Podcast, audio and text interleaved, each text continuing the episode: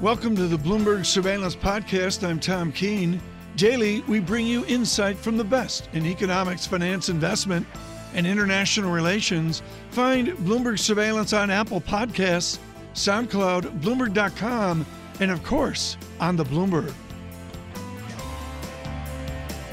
Simon Kennedy, our, our, cricket expert here in our studios, Queen Victoria Street, in charge of all economic government. I don't know what Simon does, Brexit. And anyways, Mr. Kennedy said sure Trent Bridge in Notting. I don't know. I can't keep track. it's like the prime ministers. Who knows? Uh, Nottinghamshire. Is that what you call it? Just Nottingham will do. Nottingham. Okay, Trent Nottingham. That was like his childhood home. Yeah, I think there's some home. So for him, here. it's as big as it's as big as Lords.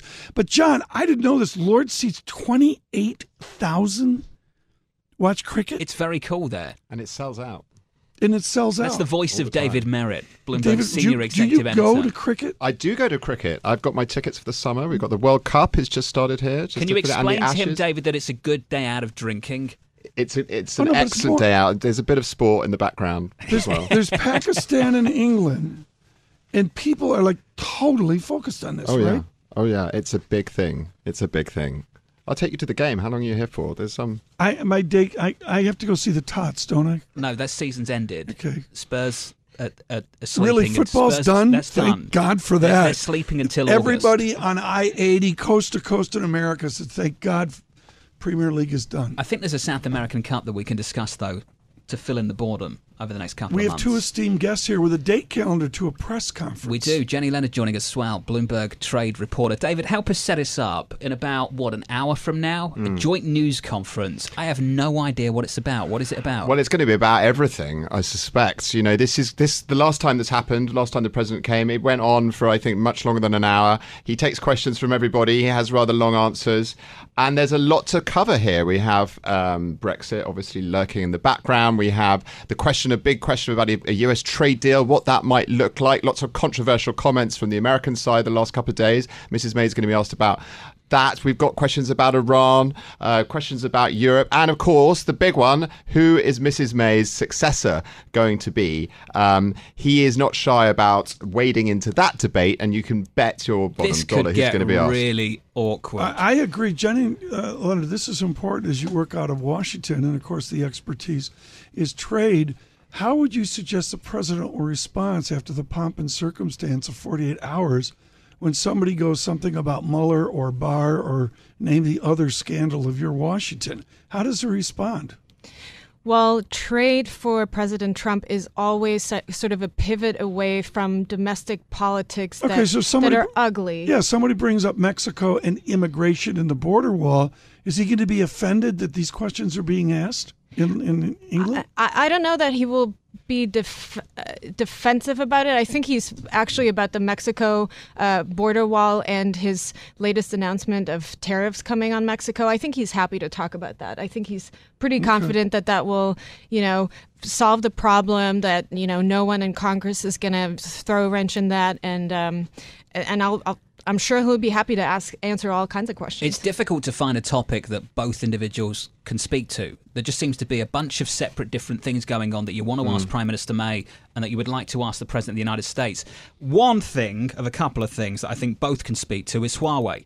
David. Right, yeah. And I just wonder to what degree that has been discussed in the last 24 hours. Yeah, well, this is this was definitely on the agenda when the two met in Downing Street earlier today. And again, of course, it's something else that they both disagree on. Uh, Mr. Trump's trying to ladle on the pressure for Britain to change its mind and to join with them in uh, restricting Huawei completely from building the 5G network. So far, Britain has said it's it needs Huawei, it needs this to do it in a in a cost-effective measure.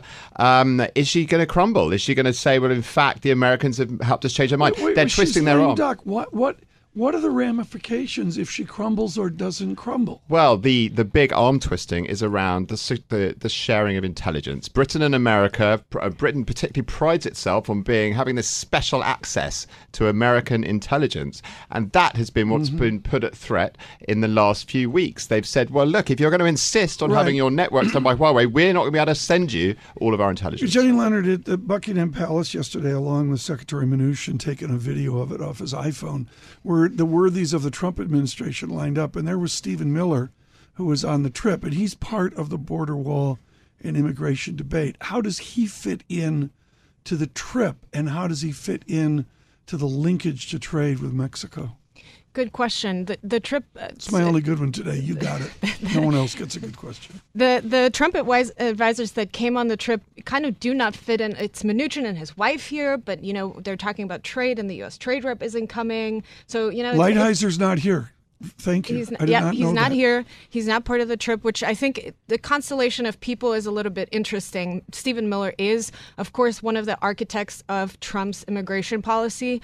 Uh, to Huawei, I think one interesting thing is that Trump himself isn't really consistent when he talks about Huawei, right? I mean, we heard What do you him say that? we heard him say uh, before he left for Japan a couple weeks ago, you know, Huawei is a really big intelligence risk. Uh, our national security folks are really worried about it. And in the next sentence, he says, well, maybe we wrap this into a trade deal, which makes his advisors, his national security advisors, really uncomfortable because they don't want to want this to be, you know, kind of part of a trade discussion that could be traded away because they want actually to focus on, uh, you know, convincing allies like the UK to go through with banning Huawei from from this. So we'll see if Trump gets asked about it, if he has a consistent message here, uh, Yeah. and then and then we'll see what Prime Minister May has to say. Well, Jenny, certainly at home, no problem convincing both Democrats and Republicans of the push around China and Huawei for that matter. When it comes to Mexico, very different story. Interesting development overnight, some great reporting from the team in Washington. Jenny, that maybe Senate Republicans are looking to push back against this effort. How can they formalize that? What can they do? so they could pass a resolution of disapproval, which you have to overcome a veto-proof majority, which we've seen in the past when they have tried to do that. That's actually more difficult than you think. And I would note to anyone who you know is looking at this with maybe some optimism that Congress could stop Trump on his trade agenda, don't hold your breath. We've seen this before uh, on national security tariffs, steel and aluminum, Yeah. with autos. We've seen kind of a momentum even from his own party saying this might be a step too far. I don't know if they can Yeah. actually swing this one. And now one final question. Pharaoh and I counting the minutes of no Brexit, no leave, Are you bringing up no remain. a Brexit question? With David Merritt, I have to. Okay, there's the headline. The president maybe will meet with Mr. Gove. Mm. What level of Brexit is Mr. Gove, and does the president greet him as a Brexiteer like the others? Well, he certainly was one of the architects of the Brexit campaign. But if you look at the spectrum now, or the the, the, the Brexit rainbow, if you like, of the Tory of the Brexit Tory light, he, contenders, David? it's somewhere in the middle. Actually, you know, he is not actually going out and advocating we storm out with no deal, um, come what may, which is what Mr. Johnson and Mr. Raab are saying. He was the one who stuck by Mrs. May through thick and thin. He voted Yeah. for her deal. Remember, he didn't leave the cabinet saying this is uh, um, uh, subjecting Britain to European laws forever. So he's a loyalist to the prime minister. He is more of a centrist. He's, he says we should find a middle way, and it's very interesting that Mr. Trump has chosen to use his spare time this afternoon to meet with him rather than with Mr. Johnson, as was suggested. Being very kind to Mr. ago. Gove, describing him as a loyalist. Um, Well, strategic, okay. strategically Oh, selfish. Jenny, Yes, we in fact, you know, of ma- disagreement here. Kn- known the as Macbeth, in fact. Union. Uh, but he has, I think it's undeniable. You know, he he was the he was the heaviest weight to actually stick with Mrs. May You're right. throughout this. Now you can you can question his motives for that. Is it because Yeah. he was lining himself up for where he is now for the job? Possibly. David, they they ate Windsor lamb last night. Is that like lambs that they kill off the hills of the Windsor I, Castle? I don't think they go out and shoot them themselves like they do the deer, perhaps, and the and Yeah. the pheasant. Um, I think they're probably sent to the abattoir. But I guess they must be. There are sheep in. Wi- I walk my dog in Windsor Great Park sometimes at the weekend, and there are definitely, you know, dotted sheep. You should get over to Windsor. It's beautiful. You know, I can't compete with this. Me and Vet Bill, we're should- making it out into Central Park if we're lucky to the baseball fields. You do what with your dog? Well, it's not far, you know. My um, my son goes to school near there, so I, I, I walk my dog in, in What are you out posh? around the. How do you say it? It's like nasty. You're posh. I don't think he David says is nasty. posh. I don't You think what? David says not. nasty. You get all sorts around Windsor. I'm telling you. David Merritt. We're saying thank you to David. We're saying thank you to Jenny. And we're going from London. For our audience worldwide, this, unfortunately today, is still Bloomberg surveillance.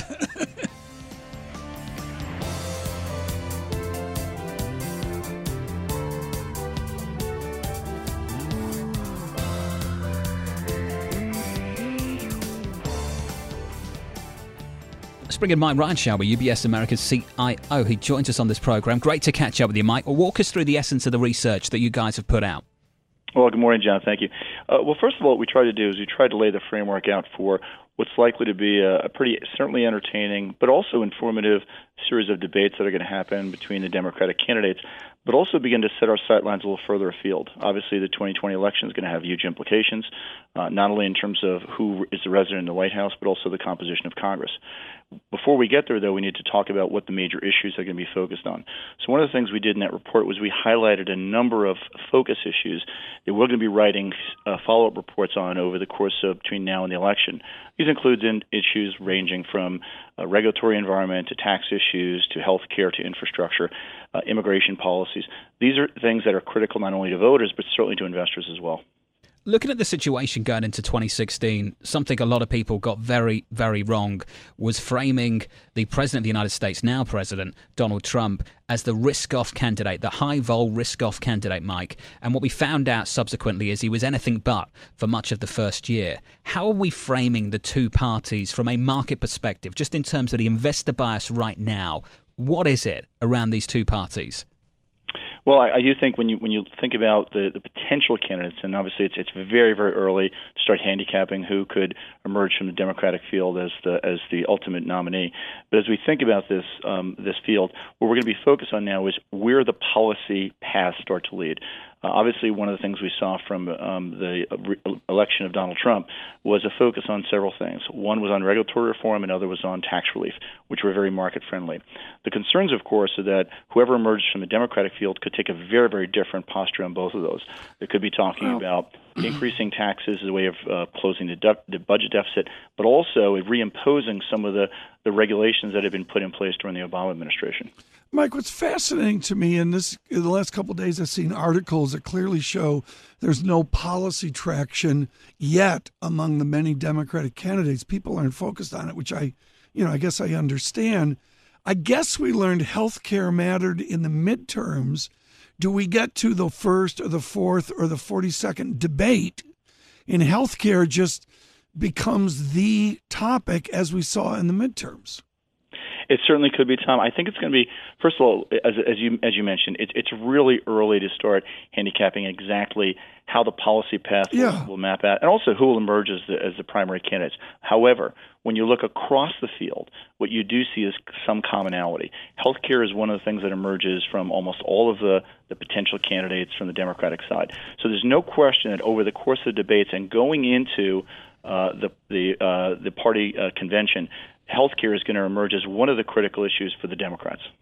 Listening to some investors out there, I always think that some investors receive more attention than maybe they deserve. Stan Druckenmiller is not one of those investors. He spoke yesterday evening and said the following When the Trump tweet went out, he's referring to the Trump tweet on China a number of weeks ago, I went from 93% invested to net flat and bought a bunch of treasuries. Not because I'm trying to make money, I just don't want to play in this environment. Talk to me about this environment right now and whether you can play in this environment? Well, what we want to be really careful about is not to to play too tactically against trade. You know, our, our view is we want to maintain a, a relatively balanced portfolio. Our, our ultimate view is that we do think a pathway will be found for a framework on an agreement between the U.S. and China. But remember, John, this is this, the issues that the U.S. and China are contending with have been decades in the making the notion that we're going to solve this in, in six or 12 or 18 months, or that we're going to come to this comprehensive agreement that the two parties sign and have this big signing ceremony, I, I think it's a little naive. Instead, what I think you'll see is there will be, first of all, we, we do expect to see some more back and forth between the U.S. and China. But ultimately, it's, it's in both parties' interest to come to some sort of framework that allows for the following. Right the eventual but, easing of tariffs, but it has to come with verification. Mm-hmm. But you mentioned the key item, and we've heard this in London in different conversations in both parties' interests is a rational statement. Have we seen rationality in these trade debates? You, you can argue there has been rationality because so far it's been about how you posture and how you try and gain tack for advantage. There's nothing there's nothing irrational about that. What is irrational is if you take it to its end game where you see both parties backing themselves yeah. into a corner. But I'm I'm looking at West Texas Intermediate, uh, which John I haven't really brought up in weeks. And I've got an exceptionally elegant chart from 63 straight down to 52.81. And, you know, you look at it as a proxy for global demand, oil demand, and also the economic demand that's out there and it's speaking volumes. I think reading the data right now is really difficult. We had some ISM and PMI what out they yesterday. Say? Remind me of Weakness, that. Tom, and slightly disappointing as well, relative to the solid economy that was painted by the Clarida. data. Yeah, yeah, a number yeah, of months yeah. ago. It's not there in the same way. And I think if there's any anxiety right now, Mike, it's always about the delta. Where does the change come from? In China, we know it's weaker relative to where we were before. In Europe, we know it's weaker relative to where we, bef- we were before. The unknown seems to be the United States, Mike. What is happening with U- this US economy? Is it just a return to trend growth, or do we overshoot? What's the answer, Mike? Yeah, I don't think we overshoot. I actually think what you are seeing. Look, we've had these these periodic growth slowdowns throughout this entire expansion. I think we're seeing one right now. I'd also argue that if you if you actually look through the data, we are starting to see some signs now uh, of some underlying strength. So we, we don't think the economy is set to roll over, nor do we think the recession risks are particularly acute. We are walking through a period of, of, of weaker data, at least certainly versus consensus expectations, but we still expect to see growth somewhere towards trend over the course of this year in 2008, uh, 2019. Michael Ryan, thank you so much. With UBS political statement, and of course, we'll have much more from Mr. Ryan and his team uh, in the coming 18 uh, months.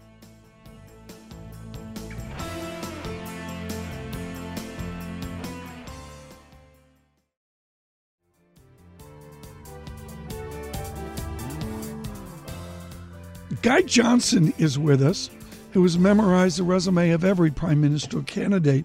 At the end there, Guy Johnson, who is Jeremy that he was speaking down to of Mr. Gove? Uh, Jeremy Hunt, the Foreign Secretary, um, and asking him whether or not one of his competitors would do a good job. Uh, and I suspect that Jeremy. What are the shades of the What are the shades of the Conservative Party right now for Americans, our American listeners in Morning America? I would suggest it's a bit confusing. There's Boris with a hair like Trump, and there's everybody else. what are the shades? Yeah, yeah, it'd be interesting to see the two standing next door to each other, wouldn't it? Um, We, we may see that. you never know. That might that might happen. And as the president suggested, um, the the two are friends. Um, look, basically, you've got the Conservative Party split into two two basic factions. One of which is the hard Brexiteers, uh, of which Boris Johnson is the most obvious candidate, but there are others. Uh, and then you've got the more centrist candidates who are pushing back and are concerned uh, about the the possibility of a hard Brexit. Um, the Conservative Party has re- sort of been split in this way uh, for really quite some time. At the moment, Tom, the betting is that a hard Brexiteer is likely to win out. Okay. If that is Boris Johnson, will he actually deliver upon that hard Brexit? Boris has um, changed his spots one or two times. Yes, I see that within the British media, the the, the vibrant newspapers of this London. Uh, you see that every day. But then you get to October 31st. Every date has been extended. Do you and the British media just assume that's another can to be kicketh down the road? Uh, we wait and see. We could probably ask the question to the French. The French seem very keen that that date is more firm uh, than maybe others are suggesting at this stage, that a deal Okay. needs to be done at this point. I think it's very hard to get your arms around understanding whether or not that would be the case. Um, I think the, the EU would be nervous about forcing a hard Brexit. Are you with Vonnie Quinn here in 20 minutes? Uh, I am with Vonnie. Vonnie Quinn will be in New York, though. Okay. I'll be. I'll be with her here. She'll be with me in spirit here It's as well. Wonderful chemistry as well there between the Irish and the British here as Vonnie Quinn and Guy Johnson move the dialogue forward on Bloomberg Television.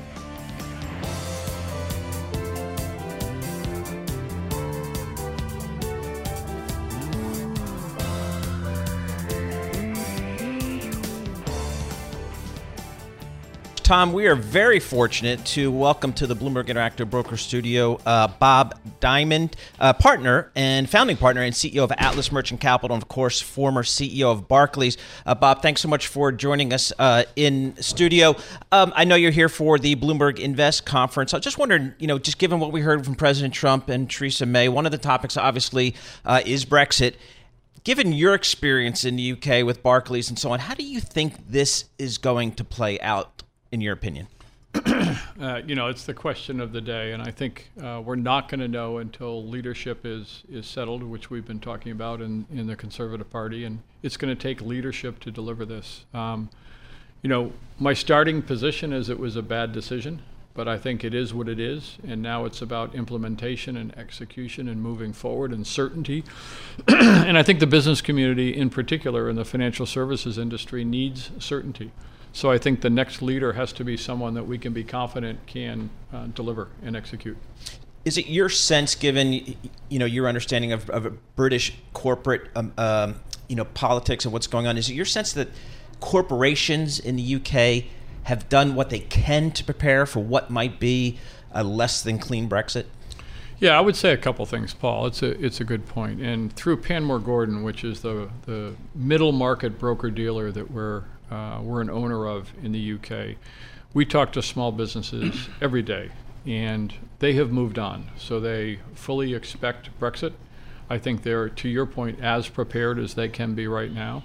And I think if you asked the chief executives, they'd say to a person, we just want certainty and we want to move forward. I think the kinds of things they were hearing today about the potential for uh, trade uh, agreements with the U.S. and U.K. will be will be taken very very positively. But it's certainty more than anything else that they need now. Bob Diamond, Tom Keene in London, and we say good morning here from the rain of London, uh, light rain, I should say. It's beautiful uh, here, Tom. As the president uh, moves on with his day. You have an uncommonly direct relationship with Boris Johnson, going back to his time as mayor, with your leadership with Barclays, and for all of our listeners worldwide, identified with Premier League sponsorship, but particularly those bikes pedaling around. And I can, I'll say right now, folks, without editorializing, that Bob Diamond's leadership and getting bikes around cities maybe was your most was your most profound effect, Bob. Tell us about the Boris Johnson you know, and can he get along with multinational business in London? So, I, I, as you say, Tom, I've known Boris for over 20 years. I think he was an absolutely terrific mayor. I think London. Then why is he a lightning rod of criticism? Uh, I think I think many great leaders uh, can be can be lightning rods. I think this whole process of Brexit. Um, I think everyone uh, has come out, you know, around an issue that divided the country this much. Of course, there's going to be uh, some light, lightning rod impact, but. You know, I even worked on the Mayor's Fund for London. When Boris set up a fund for London, it was to ensure that young children um, had a good introduction to school. And that meant everything from making sure they had meals when they got to school uh, to making sure that the teachers were prepared. And it was a, a, recognition. He never talked about it, he never got credit for it, but it was a recognition that the importance for London of the younger generation, young kids getting a good start in school. But I think what he brings, what he brought to London was he's really, really smart. He's a really, really strong leader. He's very, very strategic, and he's willing to make bold decisions. And I think, um, you know, right now when we're looking at execution, execution, execution being critical, we know the direction that we're going on Brexit, and it's all about execution. That's the kind of leadership that we need. Uh, how would Prime Minister Johnson be different from President Trump? I mean, they've got the same blonde hair. There's a story about that. Maybe they'll get the Bob Diamond look going. But but how is Mr. Johnson different from Mr. Trump? Yeah, I, I, don't think there's any similarities really. I guess the fluffy hair might be, but uh, you have to go back over over the time that that uh, that Boris has had real impact. And I look at the London of today. One of the reasons that you know that city has weathered all the, if I can call it, the kerfuffle of Brexit, not Brexit, maybe Brexit, sometimes Brexit. Where's everyone going? London is still the key financial center in the world. I'm glad you brought that up because I think a lot of concern, Bob, is that. Uh, with the uncertainty of Brexit that London would lose its position as a global financial marketplace. And I guess we really haven't seen it today. We've seen certain jobs move to Frankfurt, to other parts of Europe. Do you expect that to accelerate if we have uh, maybe a messy Brexit deal? Yeah, I think there's two ways to look at it. One, for the next decade or a hundred years, London will be one of the key financial centers in the world and will be a place where people want to live. Great schools, great environment, great culture, but most importantly, it'll be one of our key financial centers. There are jobs moving to Dublin, to Amsterdam, to Frankfurt. But Paul, I would say this is something that, that these capitals have been looking for since the introduction of the single currency. There's always been, why is everything in London? That's right. So everyone wants to get their piece of the business. This was a little bit of a crack to allow some of that to happen. but I think some of it is a natural evolution. Is the asset management industry, you know, managing pension money in Frankfurt always going to be in London? No, they're going to always try and pull more of it back, the same way Chicago wants to pull business from New York. So some of this is natural. It got a little bit of an impetus. I think a lot of the services, legal services, accounting services, will be spread out a little bit more. And so there will be an impact on London, but not an impact that's going to remove it as the, as the premier financial center in the world. Both, I guess, at the press conference today, Bob, both the, uh, President Trump and Prime Minister May uh, talking about a UK US trade deal and how it could be potentially, by President Trump's words, significantly bigger than the current trade agreement. How do you think that might develop? Well, I think I think both for the U.S. and the U.K. right now, having the positive momentum of a substantive, real trade deal be- between the U.S. and the U.K. would be great. I think it would be terrific for both countries. Um, you know, the history of, of this relationship goes way back. Uh, 30 years ago, when I moved to London with Morgan Stanley, um, I was there for Big Bang. I was there to see the impact that the U.S. financial services industry, Morgan Stanley, Goldman Sachs, Salomon Brothers, you know, the beginning of their really international expansion was to London. The growth of the financial markets, the incredible capital markets that we take for granted today. So much of this is a result of the UK US special relationship. I don't think we can underestimate it. We are thrilled that Bob Diamond's with us, of course, a former leader of Barclays. He's got all sorts of ventures moving on now, including uh, speaking at Bloomberg today. Bob Diamond will continue with us. He is with Paul Sweeney in our Bloomberg Interactive Broker Studios in New York. I'm Tom Keene at Queen Victoria Street. Paul, I should point out, with better coffee than you have.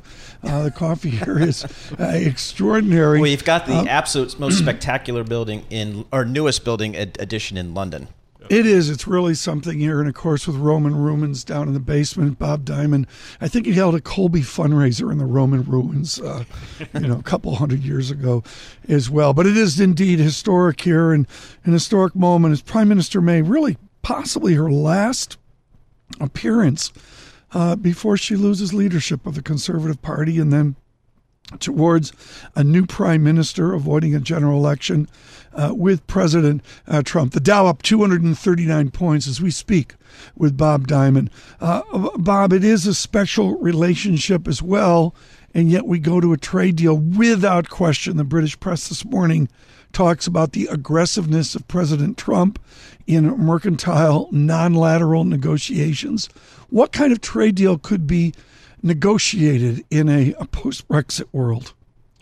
Um, you know, you're you're well beyond my area of expertise, but I think thinking about this just from the UK position right now, um, as they uh, move toward exiting Brexit, there's probably nothing more important on the economic agenda than to, than to ensure um, trading relationships and um, uh, the documentation of that with their key trading partners. We've talked about this before, Tom, but both when I was at Barclays and now in Atlas Merchant Capital with Panmure Gordon, I've spent a lot of time in towns like Leeds and Birmingham and Manchester with small businesses.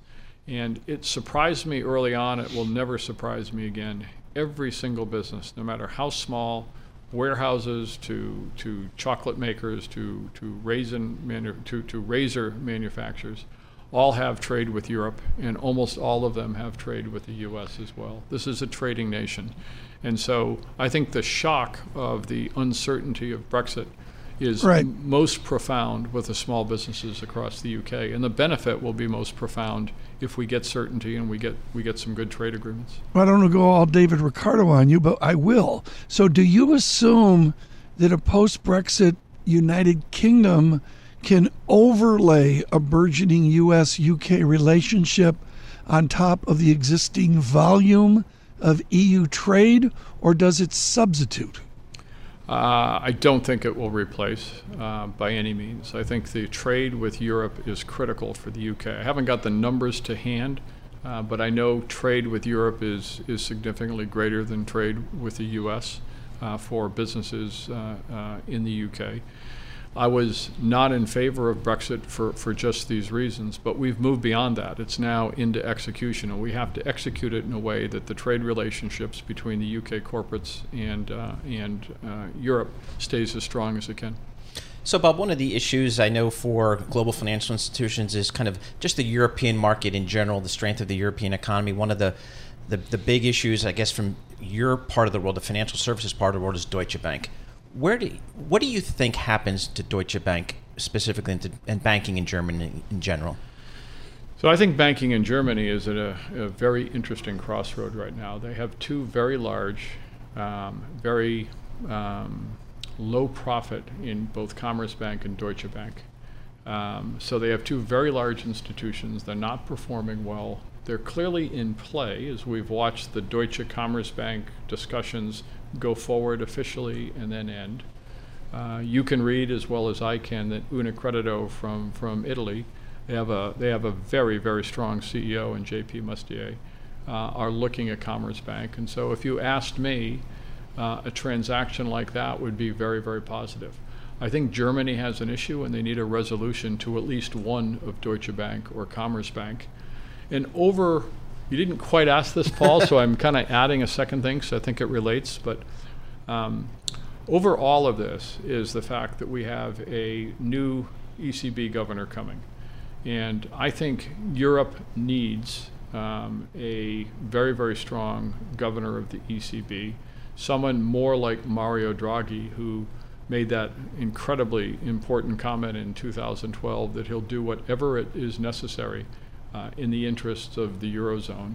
And what Europe does not need is another hardline Bundesbank orthodoxy, orthodoxy driven, one variable um, kind of approach. We need much more flexibility toward, uh, toward monetary policy in, in, in Europe. And I think who succeeds Mario Draghi is a critically important factor. Well, one of the things Tom and I have talked about, uh, you know, continually uh, on this show is it seems like after the financial crisis, the U.S. banking industry cleared, for lack of a better word, consolidated, rationalized. Yet Europe does not seem to have done that. Ergo, the banks are not as strong. We have negative interest rates not helping in certain major markets. Do you believe that there needs to be a, a clearing or a consolidation of European banking broadly? Uh, absolutely, and it's gonna it's gonna take a while. But if we go back and uh, I've spoken at length with Tom about this, not with you, Paul. But the TARP program was brilliant. You know, it basically put more equity than any bank needed in all of the systemic banks. Uh, the, the, the, the trick was number one, you can't pay that capital back until you pass the stress test, which means you've cleaned up your balance sheet. And until you pay it back, you can't pay bonuses and you can't pay dividends. So the U.S. banks repaired quickly. Is there a program like that that could be implemented across Europe? I think if there was a will and a way, it would have been done. And so I think a lot more of the pressure is on each of the uh, each of the nations. Yeah. So in Greece, for example, they did consolidate. They had 25 banks in 2008 and 2009. Today, there's four major banks, which is the consolidation of those 25. But they average over 50% non performing loans today, 10 years on. And that's the situation with Deutsche Bank and Commerzbank. They never address the balance sheet issues. Well, let's go right to that. Bob Diamond, I've got time for one more question. We're waiting for Chairman Powell to speak an important speech in uh, Chicago. We'll have that for you on Bloomberg Radio. Bob Diamond, I think the last time you and I talked, the Red Sox uh, were playing, I don't know, above, below 500 ball. Now they're doing a little better. And also, Deutsche Bank was at seven euros per share. We had a five handle the other day. The vector is not good. What occurs? Does the German government step in? I, mean, each nation has their own ballet. How do you see a Deutsche Bank workout? So that's you- you're getting to the nub of the issue. Is I think the Commerce Deutsche combination allowed something that that that be, because the government had an ownership in Commerzbank, they could kind of get away by being involved in that in that merger. But no elected official or no regulator wants to be associated with too big to fail or bailing out a bank. And that's why SIFI and GSIFI and buffer upon buffer of capital, it's created massive opportunities for us in Atlas Merchant Capital, so we kind of love it. But that's not the question you're asking. You're asking what's the resolution of Deutsche Bank? And I think it's really challenging. And it puts it puts the elected officials in Germany in an enormously challenging position if they have to bail it out. But if I can be quite direct, they kind of are already. You know, the, the, the markets have uh, the underpinning that the German government would step in if necessary. And this is exactly what the regulators and elected officials hated in 2008 and 2009 was too big to fail. And here it is again. Bob Diamond, thank you so much. Just generous of your time here uh, today. Mr. Diamond, of course, uh, with uh, Barclays, and he's moved on to other uh, investment uh, action here in 2019. Thanks for listening to the Bloomberg Surveillance Podcast. Subscribe and listen to interviews on Apple Podcasts, SoundCloud, or whichever podcast platform you prefer. I'm on Twitter at Tom Keene. Before the podcast, you can always catch us worldwide on Bloomberg Radio.